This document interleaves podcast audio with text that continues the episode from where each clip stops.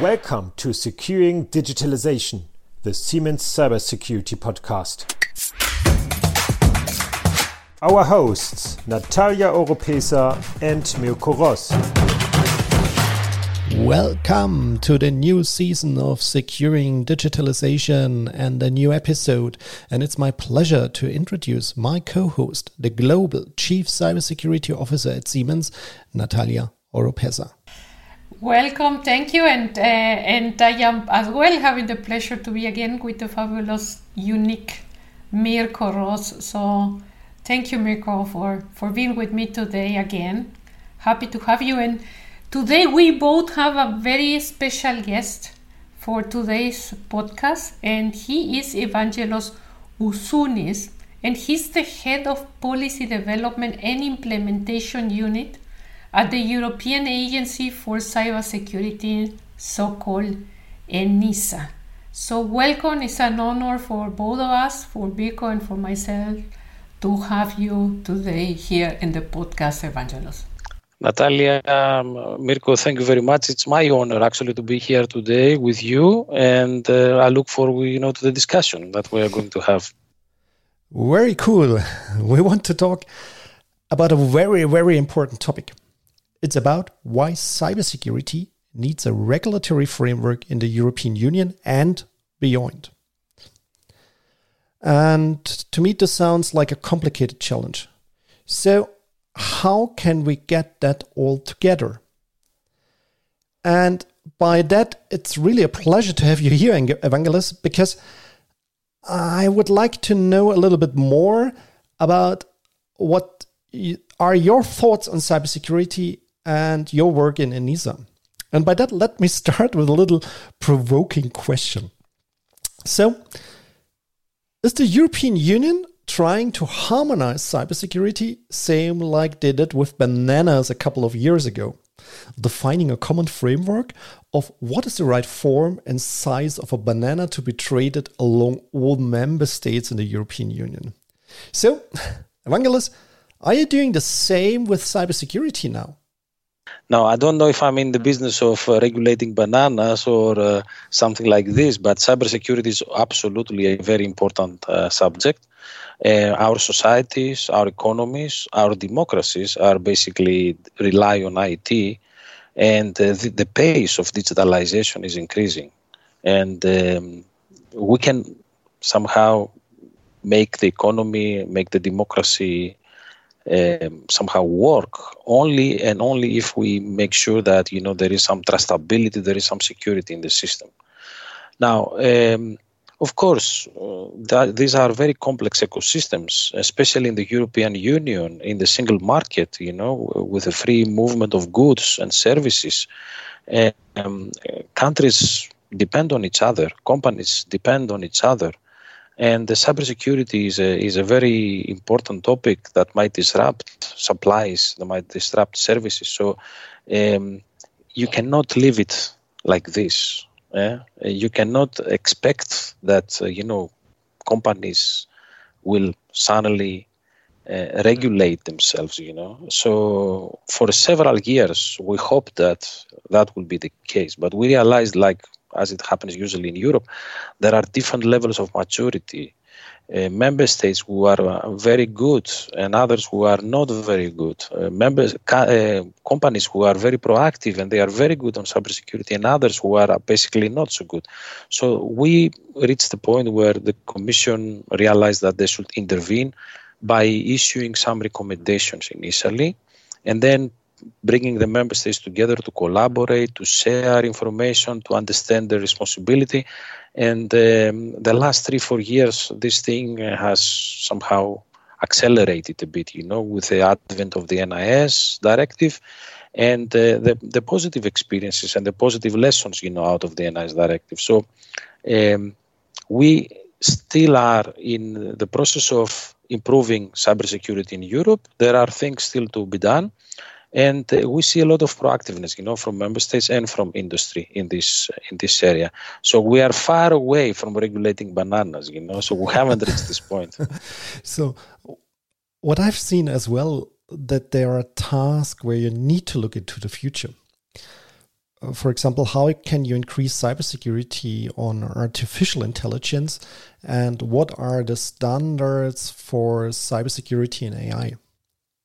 Um, this is to me a rather futuristic topic on the one side, and uh, but as well, it's so important that you think uh, this with stakeholders from industry, as this technology is carried out by business faster than regulators can adopt.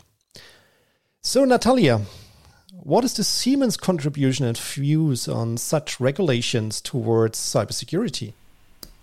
Yeah, let me tell you, when it comes to standards and regulations, things are certainly ha- or things have certainly improved within the EU since the NIS directive was enacted but it can be improved. And uh, to say, today, we still don't have an harmonized landscape of cybersecurity regulations, standards, and norms within the European Union. There are national laws, such as the German IT Security Law 2.0, and legal initiatives on the EU level, which form a mix of regulation with contradicting cybersecurity requirements. So let me explain you what is my day to day. I mean, we sell products and we have products all over the world, uh, and um, and the regulations frame, like like you say, Evangelos, before, that those are needed, and those have mainly the goal to protect us. Now, what what I found in my day to day is that. Um, that they need to be harmonized, and especially in Europe because otherwise we don't we don't add protection so we don't increase the protection but we rather increase the complexity of companies like Siemens and many others. So let me let me be a little bit more specific in the, in the case of Siemens what I have to do and what we have to do is to have number one uh, our experts are investing of course time and that that we do that we do with with a lot of of uh, uh, let's say joy and we enjoy that participating in the different expert groups so that we can advocate and contribute and make this harmonization happen in the, in the European Union.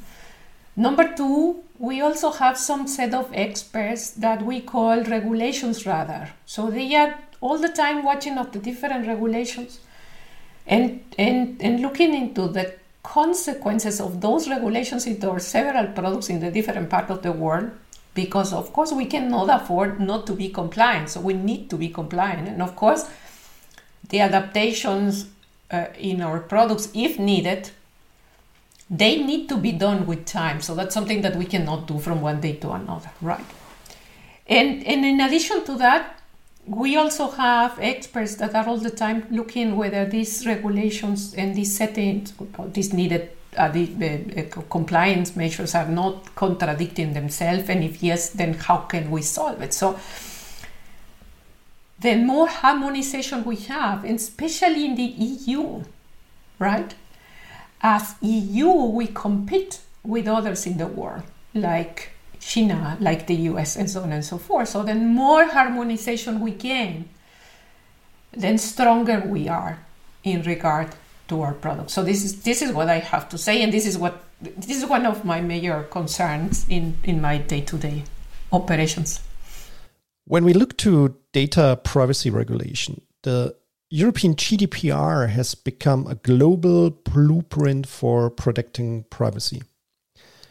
Is it that we can build a blueprint as well for cybersecurity in Europe so that regulation is not only seen as an obstacle for business? Um, it could be a unique selling point for business. Evangelos, is it the way we can go with regulation in Europe? Look, um, indeed, GDPR is a very big success for Europe, and uh, one of the that's why this has created a, a, school of thought that is called regulations made in Europe, you know, and uh, I think the Commission and the policymakers, the Parliament, are thinking along these lines. But cybersecurity is a very particular topic. Uh, first of all, it's a very sensitive matter. Member states have uh, ownership. It has to do with, uh, you know, sovereignty, and uh, the Commission is collaborating with the member states to find a common ground, a momentum. Of course, uh, these discussions are, are not easy, and uh, we all understand that in a common market there should be some collaboration, and we all have to agree on on, on some, let's say, basic uh, rules and uh, some basic, uh, let's say, standards. But uh, I can tell you that uh, sometimes this is not easy to make, especially at a regulatory level.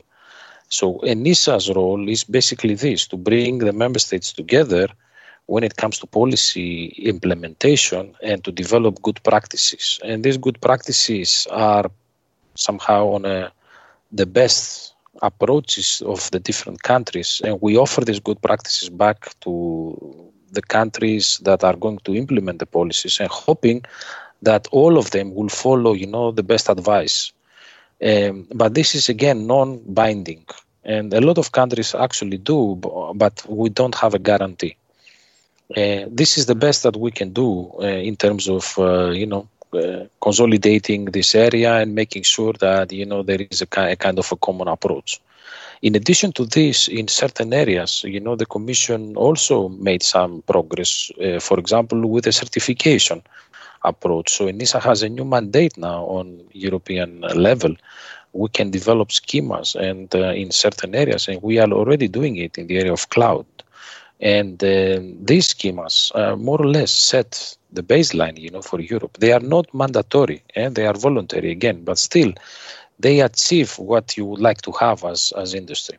So I understand that you are doing business in all over Europe, you will prefer to comply to one set of rules and not to 27 different rules. This is something that bothers the Commission and the policymakers, and they would like to solve this problem but it is not easy because the topic has to do with uh, with the national sovereignty, and uh, what we have so far is the best uh, approach possible, if I can I can use the term, and we go in this direction. And like many other things in Europe, uh, such kind of discussions take time. And in this in, the, in this direction goes also the proposal for the NIS Directive 2 that we are going to discuss, I hope, uh, later. So um, don't lose hope on the contrary, remain optimistic. Things will get better, you know, are getting better. Uh, and I can tell you with the advent of the NIS directive, of EIDAS, and other policy interventions of, of the Commission, the certification, for example, um, things are, are, are yeah. improving significantly. I am, I am optimistic and I appreciate, certainly appreciate this push or for ENISA, you know, to put us to put the countries in the EU together and to harmonize and share best practices because certainly this is very, very useful. Now, for now, example, the NIS directive, uh, Natalia, um, it was exactly this to develop a common level playing field, you know, for member states. And I can tell you, with this as a leverage, you know, many countries made improvement.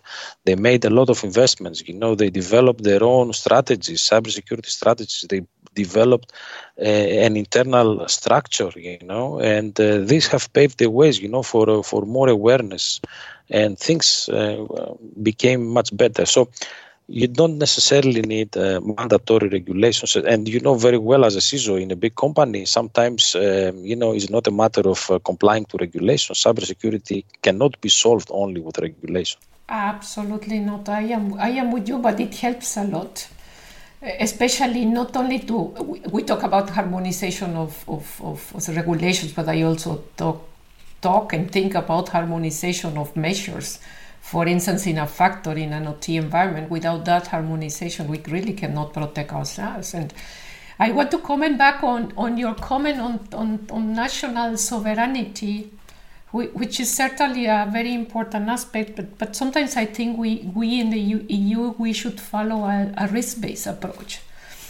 And, uh, and and I am very sensible because I have to face this day to day, really day by day. We we all have a common enemy, and we all have a, a common goal, which is to be successful competing with our products, with our EU products. And based on that common goal and common enemy, we can derive from there the, the different risks that we have. And, and if, if we derive from the, the different risks that we have, then I am not sure where this where is this national sovereignty ranked, right?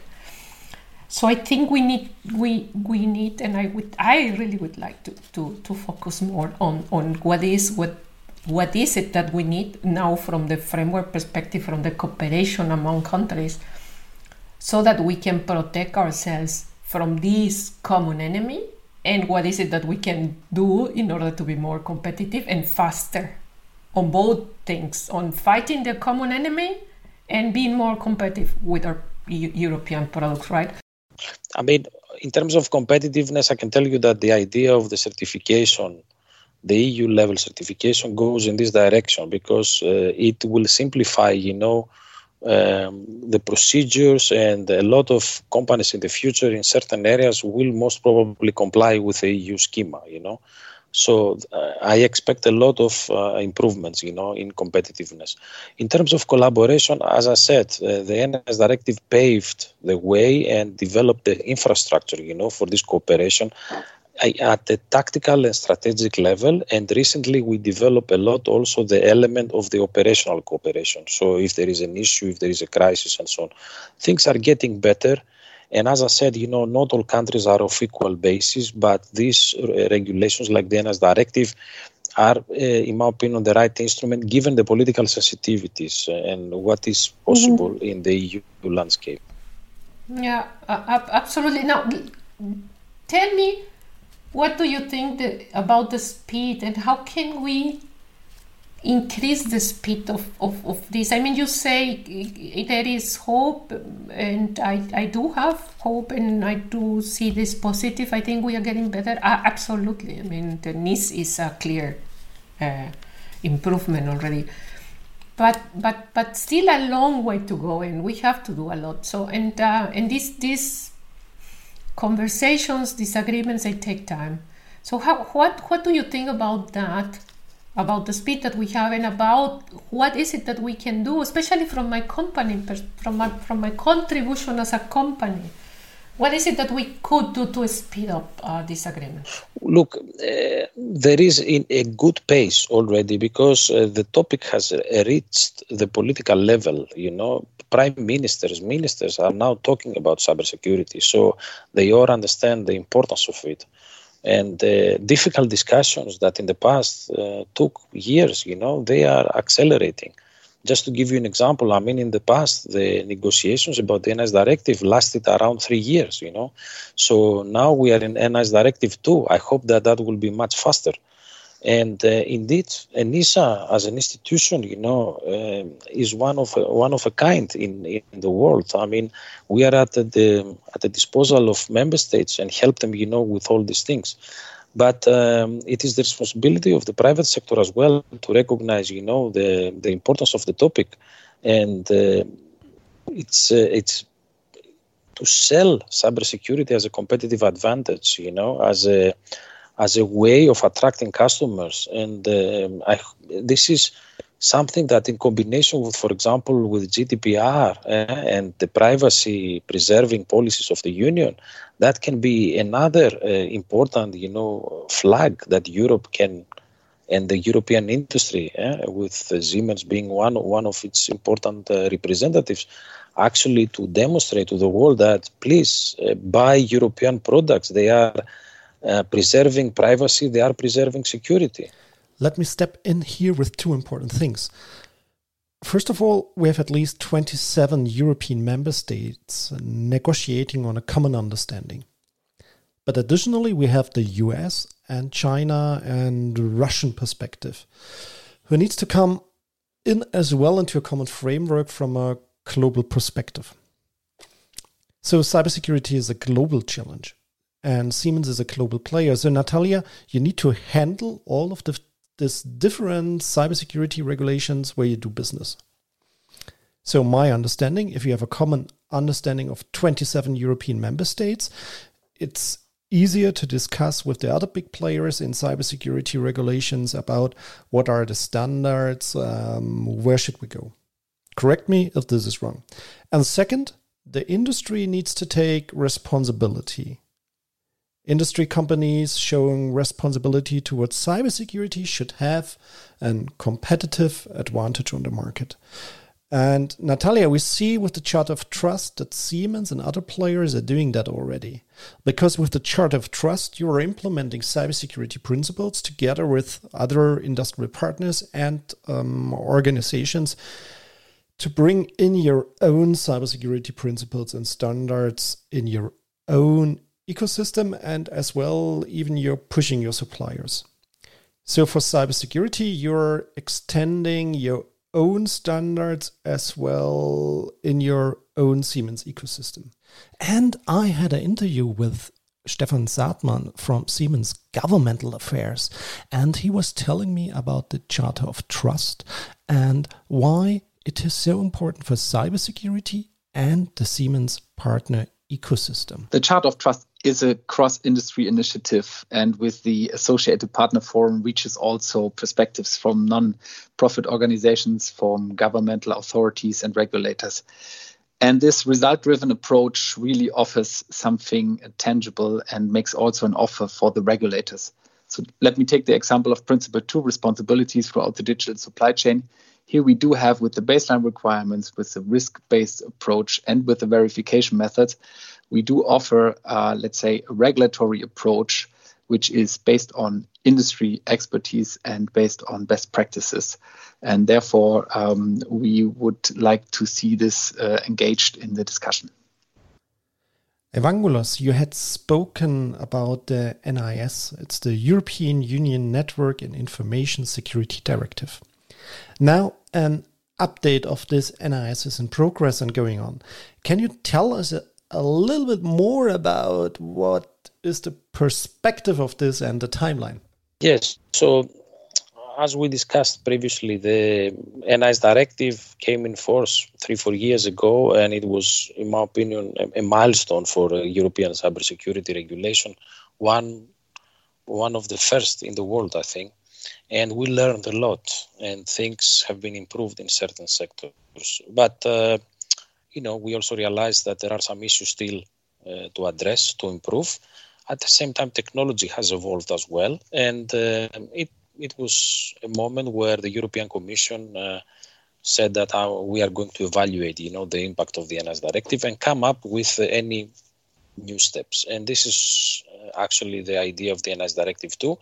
Is not a revolution. It is actually an incremental change. It is based on NIS Directive One and it brings some improvements. So, for example, it adds a few new sectors.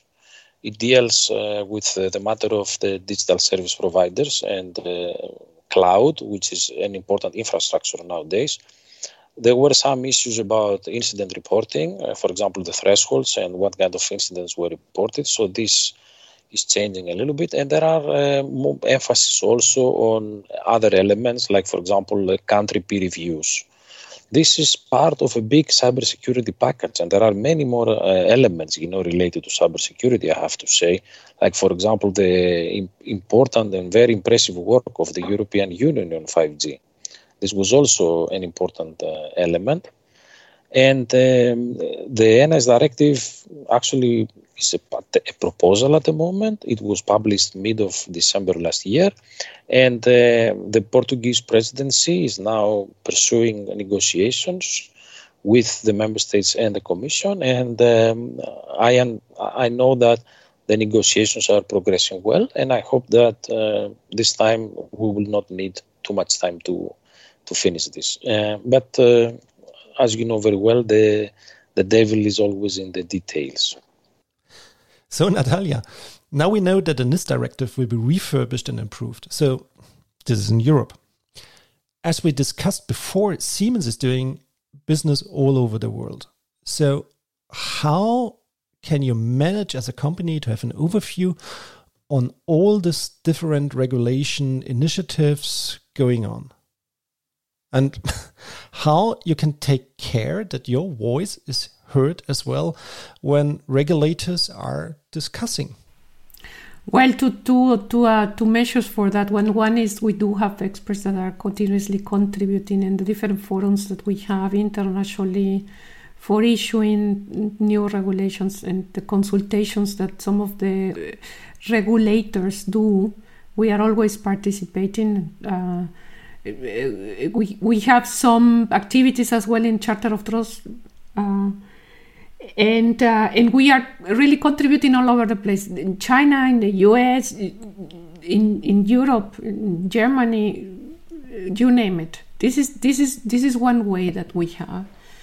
The the the other the other is is of course we put a lot of effort in making sure we are compliant and we are secure and our products are secure. So we are constantly evaluating, identifying, and making sure that that we are compliant, and and and that's okay. I mean, I I I, I do it gladly because of course that will secure the digital world. And if we don't secure the digital world then we will not have trust in that digital world and we don't want this to happen in general. So this this is this is what we have to do and and we do it. Now um obviously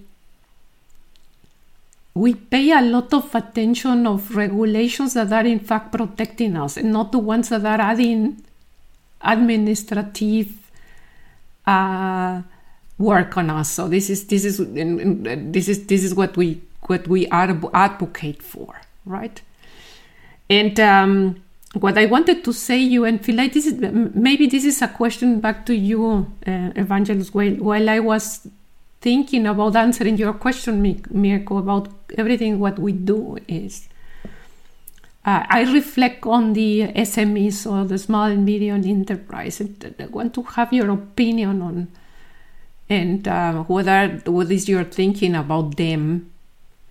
Um, because of course I told you it's a complexity and we have to pay attention. We have to invest in the expertise, in the experts, in the in the workforce that is behind all of this but but what happened with them and and and and of, and of course i also want to ask what is it that you think we companies big companies can do to help them because at the end of the day we are in, in this all together and we all have to support this digital world what, what, what's your opinion on that one Yes, true. I mean, the SMEs are very vulnerable. Eh? They don't have the means, the resources to invest on ICT and especially cybersecurity.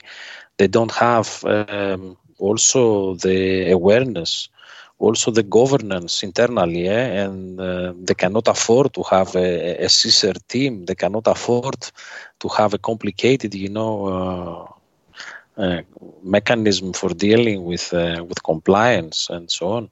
So we are aware of this, and we try to help them as much as possible by developing good practices, either high-tech SMEs. Uh, for example, we have done this. Mirko knows very well for IoT, and we gave the a lot of good practices how to develop secure IoT products, for example, or other SMEs who are users of technology. We come up with some awareness raising material and explain them, you know, what they can do. Um, technology helps as well a bit because a few of them are going to the cloud and the cloud offers them a more secure environment but still the, the problem remains and i think it is the responsibility of the big companies to drive to to be the role model you know and i know that be, around big companies there are usually big clusters ecosystems you know of smes working with you so this is your opportunity to influence so if you are the senior, let's say, and uh, the SMEs are, you know, the the juniors uh, in your network. Uh, in the way that you behave, in the contractual relationships that you have with these people, in the procurement, you know, requirements that you put with these small SMEs, you can educate them and um, you can share with them the knowledge and the expertise that you have developed, so that they don't need to invest. This is something that you can do also from your side, and of course, we as a as a public body, you know, paid by taxpayers' money, we have also a big obligation to to help them, and we we we do our best uh, for yeah. sure. But it's a huge sector uh, for Europe. Eh? We talk about uh, hundreds of thousands of SMEs, even millions, and um, it is very difficult, you know, for a small agency like ENISA to reach out to all of them. So if we put our energy together, our resources together, you know, we might improve the situation. I, am not so sure that we are going to solve it, but definitely we're going to improve it. But look, I'm the startup here in the podcast. Yeah, yeah. So tell us, what is it that you need from all of us? ENISA and one big company. Well, my startup is a cybersecurity company, and we have to fulfill, of course, cybersecurity standards. So if we go with industrial players, for example, we have to fulfill the ISO 27001 cybersecurity standard. And this is really, to be honest, a complicated framework for a small and medium enterprise or a startup. It's it's it's not easy to understand. It's so complicated that even we needed to hire external advisors who helped us to fulfill the standards and all the requirements to understand it and so on. So from an SME perspective, I would love to see more easy practical standards and recommendations.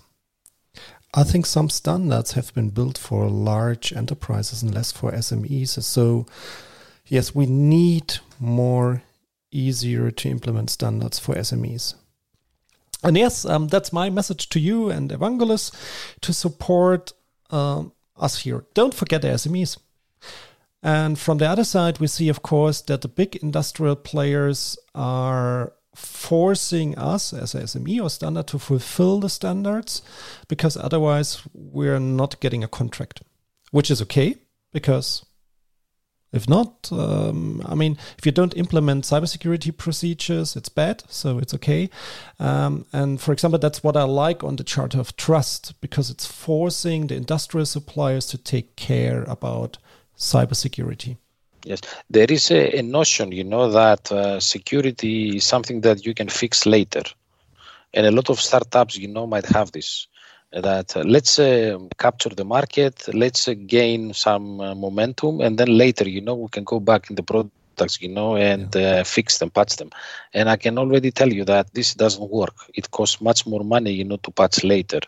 So mm-hmm. my recommendation to the smart, you asked for a very simple advice. You know, my advice to you is, you know, security by design and security by default already improves a lot. You know, some of the issues. Yeah. I am with you. That's why we work very hard in security by design and security by default. And I know, Natalia, that you're super engaged on security by design. Absolutely. Yeah. Yeah. Yeah. We, we incorporate security from the beginning of the development of our products and then we follow on the operation and then uh, uh, on the maintenance of the product. So we, we I, I am really, I am really um, convinced that to include security from the beginning, from the development phases, is going to cost cents and could prevent you from spending millions later on. Whether you spend those millions in the fixes that you need or you spend those millions in facing uh, WannaCry or ransomware attack, you know. Natalia, this is a new generation of executives like yourself, you know, who are entering into this field.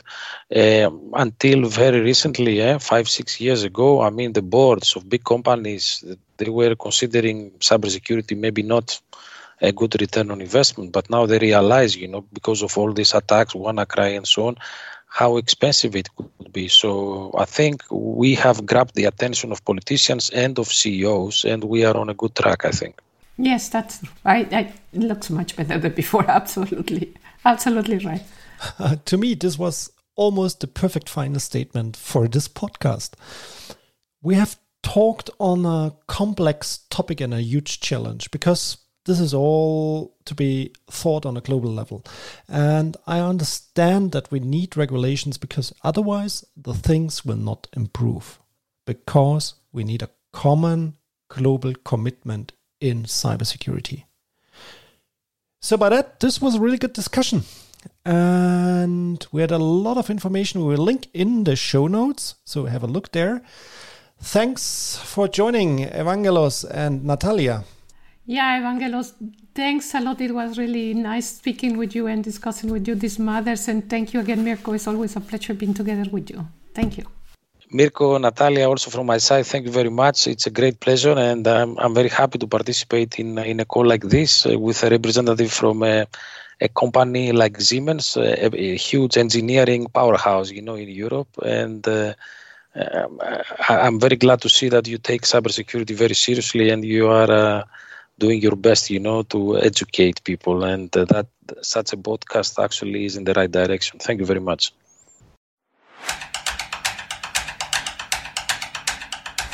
Securing Digitalization, the Siemens Cybersecurity Podcast.